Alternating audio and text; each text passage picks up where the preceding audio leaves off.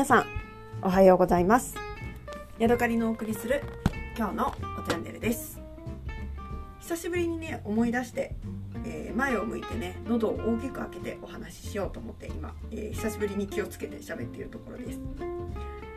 さてさて久しぶり続きの久しぶりなんですけれどもえータオワーでねあの中国茶を買ってから約ねもう1ヶ月ぐらい経ってしまいました。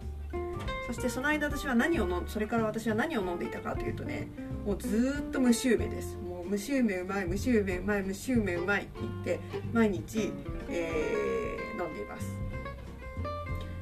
えーバイトにも持っていくし家でも飲むし、うん、今日もコップに何杯も蒸し梅をね飲みました。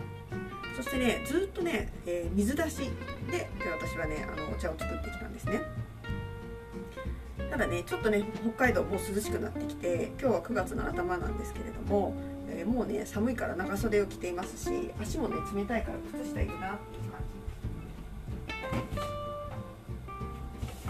今靴下をね持ってきてそうだ忘れてた靴下履こうと思ってね靴下を今履いています。寝る時もね、あのー毛布の上にもう一枚なんか毛布団かけようかなどうしようかなみたいなそんなそんな感じだね。よ。はい。そしてねえー、っとね今から、えーそのね無臭名をねちょっと卒業して私の大本命の鳳凰炭素にね行かなければということで、えー今ねお湯を沸かしています。そして2種類のねお茶を飲み比べをしようと思っています。一つはえー えーっとね蒸し梅の熱湯だしずっとね水出しで飲んできたので熱湯で出したらどうだろうということで今蒸し梅をねカサカサカサコップに入れて待機させています。そしてもう一つはえーとね、東方紅という鳳凰炭素の、えー種類です。よくわかんないけど東方紅です。トンファンファンかな。はい、そしてもう一つはね今年の新茶というふうに書かれていたんですけれどもかなり安くてこれはね本当にねあの質の悪いお茶だと思うんですけれどもまあ私はねガブ飲みするのでそんな高いお茶はいらないということで、えー、500 250g で、えー1200円とかそんなようなまあまあお安いお茶ですそしてね1ヶ月前に香りを変えた時は割といい香りがした気がするんだけど1ヶ月経ってね匂いを嗅いでみるとねほとんどね何の香りもないっていう感じですね。東方紅の方は、うん、まだねあのそれそれらしき香りがしていますしえっ、とね葉っぱがね東方紅の方は一枚一枚がね大きい感じなんですよ。そして、えー、59元のね、あのー茶葉の方は、うん、やっぱり何かが違う気がするんだけどまあ親の欲目なのかな。うーんなんかね、あのー安いお茶葉の方は色の違うお茶あの茶葉がね入っている。だからまあなんていうのかな。発酵具合が違うやつが紛れ込んでいるとかそこら辺まで発酵具合をこうきちんと精査されてないとかそういう意味があるのかもしれません。ただ私はねあまりそこら辺よくわからない。そしてもしこの2つの茶葉を目の前に出されてどっちがどっちかって言って、えー見た目で判断してって言われたらねあんまりよくわかんないかもしれない。だって東方紅の方も、えー、と色味のねちょっと違う茶葉がね入ってるからね。匂いはねやっぱ東方紅の方があの茶葉自体の匂いはするかなっていう感じはありますね。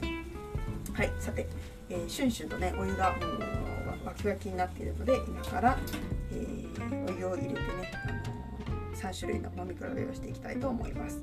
今年の新茶の、えー 250g で1200円のやつ。それから東方紅それから蒸し梅ですね。東方紅の値段はね忘れちゃいました、えーまあまあそれなりにいいお値段だった気がします。はい。さてではね 3g ずつこうあのコップに茶葉を入れているのでえ 300cc ずつねお湯を注いでいきたいと思います。そしてね私は今回は1銭2銭という入れ方をせずに、えー300入ったらそのままねあの飲んでいきたいかなっていう感じですね。アレクサタイマー3分。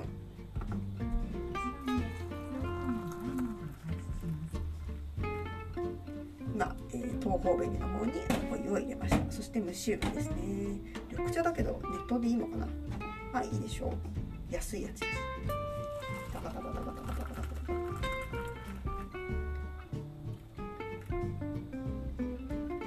い全てのコップに 3g ずつの茶葉とそれから 300cc のお湯を入れましたはいまずね香りから嗅いでいきましょうえー、安物の新茶今年の新茶と書いてあったやつです。私は嘘だと疑われてるんですけどね。うん。まあまあね割といい香りがしますよ。ちゃんとおお炭素らしい香りがします。そして東方紅うんやっぱりこっちの方がいい匂いがするな。あのね花感がある。えっ、ー、とね安物新茶の方は香りの密度がね薄い。そして東方紅こっちの方が断然いい香りだね。これはあのー、嗅いだら素人さんでも明らかにわかる、あのー、なんだろう新茶の方は新茶の安いやつの方はね出がらしの匂いみたいなちょっともう一回一銭出した後の匂いみたいな感じがしますね、うん、東方面の方がね本当に立ち上るいい香り、えー、鳳凰炭の香りがします。そしてねあのダークホースというかああ今蒸梅。蒸梅の熱湯の香りは良くないわ。なんかねやだこれ。うん。やっぱ水出しの方がいいのかもしれない。水出しで飲んできて正解だったかもしれない。なんかねほこり臭さみたいな香りがあの水出しの時点であるんですよ。えーと、なんとなくプーアル生茶の。奥深さを感じさせるようなねそれが悪い意味で熱湯でガンガンあの表面に出てきてなんかその荒々しさみたいなやつをねすごい感じてしまう、うん、私はあんまりこの熱湯で入れた時の香りは好きじゃないかな。アレクサタイマー何分？今2分少々経ったとこですね今新茶の香り。うんあんまりね最初はしたけど2分経った時点でねかなりね匂いはもうなんか薄くなってきちゃった感じします。そして東方紅、うん、東方紅はねちゃんとなんだろうねこの華やかなお花の香り。ランの香りみたいな。ランの香り知らんけど。うんなんかミーランシャン的なね香りがしますね。そして蒸し梅。うん蒸し梅この匂い嫌だわ。なんかねあの豆ですねやっぱり。アレクサ止めて。あのあのスナップエンドウとかああいうのを茹でた時の青臭い香りみたいなやつがしますね。これはうんちょっと飲んでみたいのとあれだけどいまいちだなっていう感じしますね。さてさてではね3分経ちましたので、えー、茶葉をね引き上げたいと思います。新茶とそれから東方紅の方を引き上げました。そしてそれから蒸し梅の方はね、あのー、コップなんていうのかな円筒形の茶こしがなかったので、えー、ていうのかなよくある茶こしでザーッと移していきます。ただねこの茶こしいつもねコーヒー入れるの使ってるから絶対コーヒーの匂いがね移っちゃうと思うんだよね。で蒸し梅は安い、まあ、あの茶葉だから、まあ、コーヒーの匂い移ってもいいかと思ってこれの匂いやつを使ったんだけどどうでしょうかね。ままずくなっちゃう。はいさて3種類のねあの茶葉を取り除いた綺麗なお茶葉が私の目の前にあります。えー、向かって一番右に新茶そして真ん中は、えー、東方紅。そして一番左は蒸し梅です。自由麺っていう、パッケージを読んでみるとロンマージャン。ロンマージャンかな？ロンマージャンかなっていうなんかブランド名が書いてあって蒸し梅秋馬の緑茶。180g 特急って書いてますね。雲南ロンマージャン茶業有限根数の出品ですって書いてある。原料は秋馬の原産。雲南のあいうえー、雲南の蒸し青緑茶だというふうに書いてますね。8月2日に合格のマークが出てるからね。割とまあまあ新しい茶葉かなという感じがしますね。飲み方はね飲み方の指南もされていて 3g ぐらいを、えー、こうカップに入れてそしてね80度のお湯を入れろって書いてあるね。あ煎茶だ。煎茶が80度でそれからあの95度のお湯を注げと書いてあるね。そして3分経ったら飲んでくださいって書いてあるから大体まあ3から5分っていうことも書いてあるけどまあまあそれなりにあのおすすめの入れ方で入れ、えー、図らずも入れたことになりますね。はい。では、えー、味見をします。まず新茶やすやす新茶からいきますね。うん。これはね番茶というかね、うん、出がらし感がある。なんかあのなんだろうなフィリピンの中華街に行ったら出されたよくわからない薄い、えー、ガンチャ、うん、サービスで出されるガンチャみたいなそんな感じの味ですね。そして東方瓶香りはねやっぱりいいですよ。うん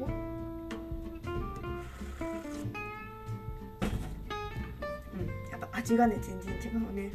そんなに別に東方瓶も高くはなかったと思うの。それなりにそのこの59なんだ違う、えーと、1200円ぐらいの、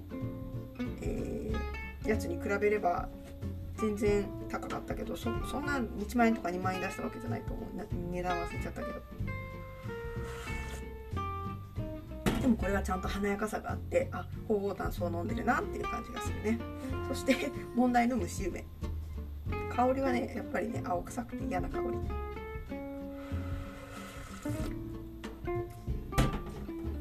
うん飲んでみたらねそこまで悪くはない。ただっぱりね水出しで飲んだ方がね圧倒的に美味しいね。何だろうこれ。あの私の好きな蒸し梅の良さがなんか消されちゃってる感じがする。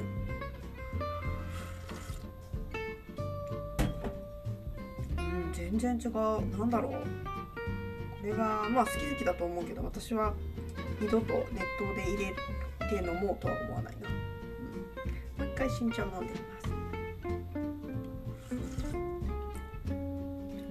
味わいがね薄い。あのー、なんだろう。かっこよく言うと多分茶葉葉っぱに力がないんだと思う。なんか葉っぱのエキスがねあっという間に出てしまってそしてもう終わりっていうそういう感じがしますね。ただ何ていうのかな。あのお家でほうじ茶を飲む時とかあのレストランでなんか食事の最後にサービスで出されるお茶みたいな感じでして飲むのは全然その何ていうのかなあのご飯を邪魔しない味というか本当に水のように飲める、まあ、ある意味私の理想のガブガブ飲み鳳凰炭素なのかもしれない。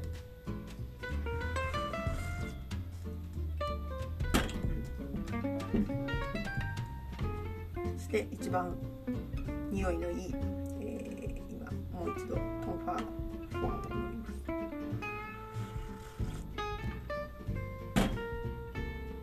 ぱりね鼻に残る。なんか飲んだあと飲ん口の中に入れてそしてちょっと鼻から息を抜くと鼻に抜けるいい香りがするし飲んだ後もなんか鼻孔のところにほがほがと香りが残る感じがしていいですね。鳳凰炭素を飲んでるぞっていう感じがしますね、うん、これから涼しくなってくるし熱々鳳凰炭素の季節が来たなっていう気がしますね。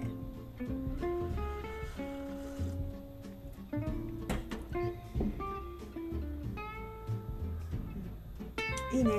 やっぱり涼しくなってきたら鳳凰炭素美味しいなって思う。冷たい鳳凰炭素もねきっといいんだろうから。よしじゃあちょっと水出しの東方紅を作ってみようかな。水出しの東方紅は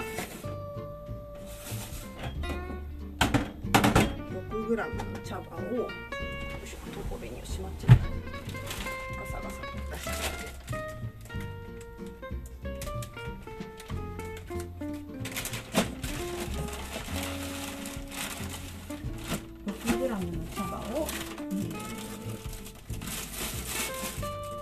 ガラスのねあのピッチャーの中に入れてそしてまあ 700cc ぐらいのお水を注ぐっていうそういう作り方をしています。ガサッとつまんだら 3g だったからもう一つまみいこうかな 7g になったまあい。いかはい。じゃあ 7g に対して多分 700cc ぐらいの。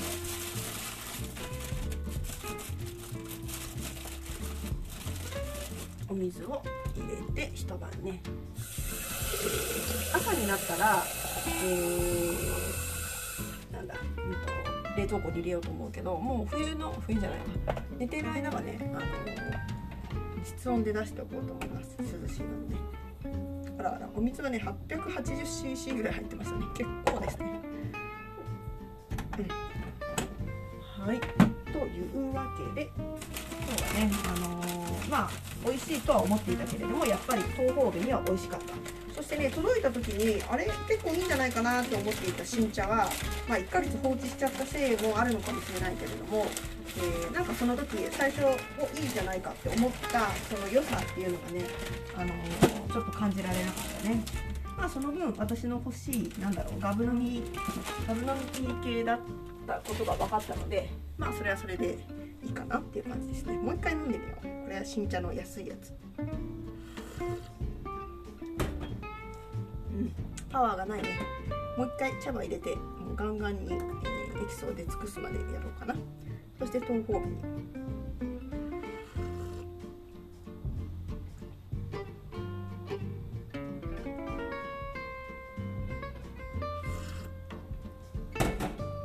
うん悪くないね。そして蒸し梅。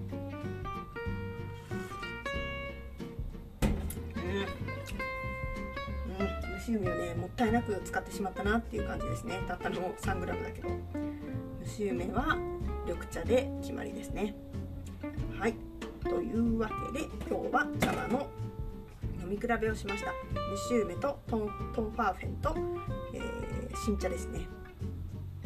やっぱりねあの久しぶりに飲んだトンファーフェンじゃないや、えー、ホワンファンタンゾンかな。フェンファンタンゾンかな。どっちが H でどっちが F か分からなくなっちゃった。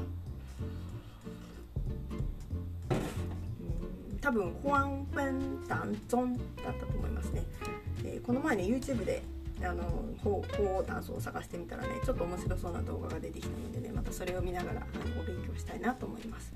そしてね相変わらずね、えーと、中国茶 YouTuber のうんとアルキチさんのね、えー、番組がねすごく面白いのでね私はいつもあのー、アップされるたびに見ています。なんかね今度ねライブ配信するかなんかってやってたの私結構ライブ配信でね楽しみにしてねその日になると忘れちゃうタイプなんですけれども。まあ後から、えー、アーカイブで見ることもできるのでその時のやつもねすごい楽しみにしていますし。うーんなんだっけあとね中国の人とか台湾の人とかがやってる中国茶 YouTube みたいなやつもあのー、その YouTube を見る画面に、えー、Google カメラでの翻訳機能をあこう映し出しながら見るみたいなね変な荒技を使いながら見たりしてそれもね結構楽しかったりするのでうん結構ね YouTube でもね鳳凰炭素の、えー、情報をね見るのもね楽しいかなって思ってますので、えー、おすすめです。はいというわけでね今日は久しぶりに真面目に飲み比べをしてみました。また次回お会いしましょう。さようなら。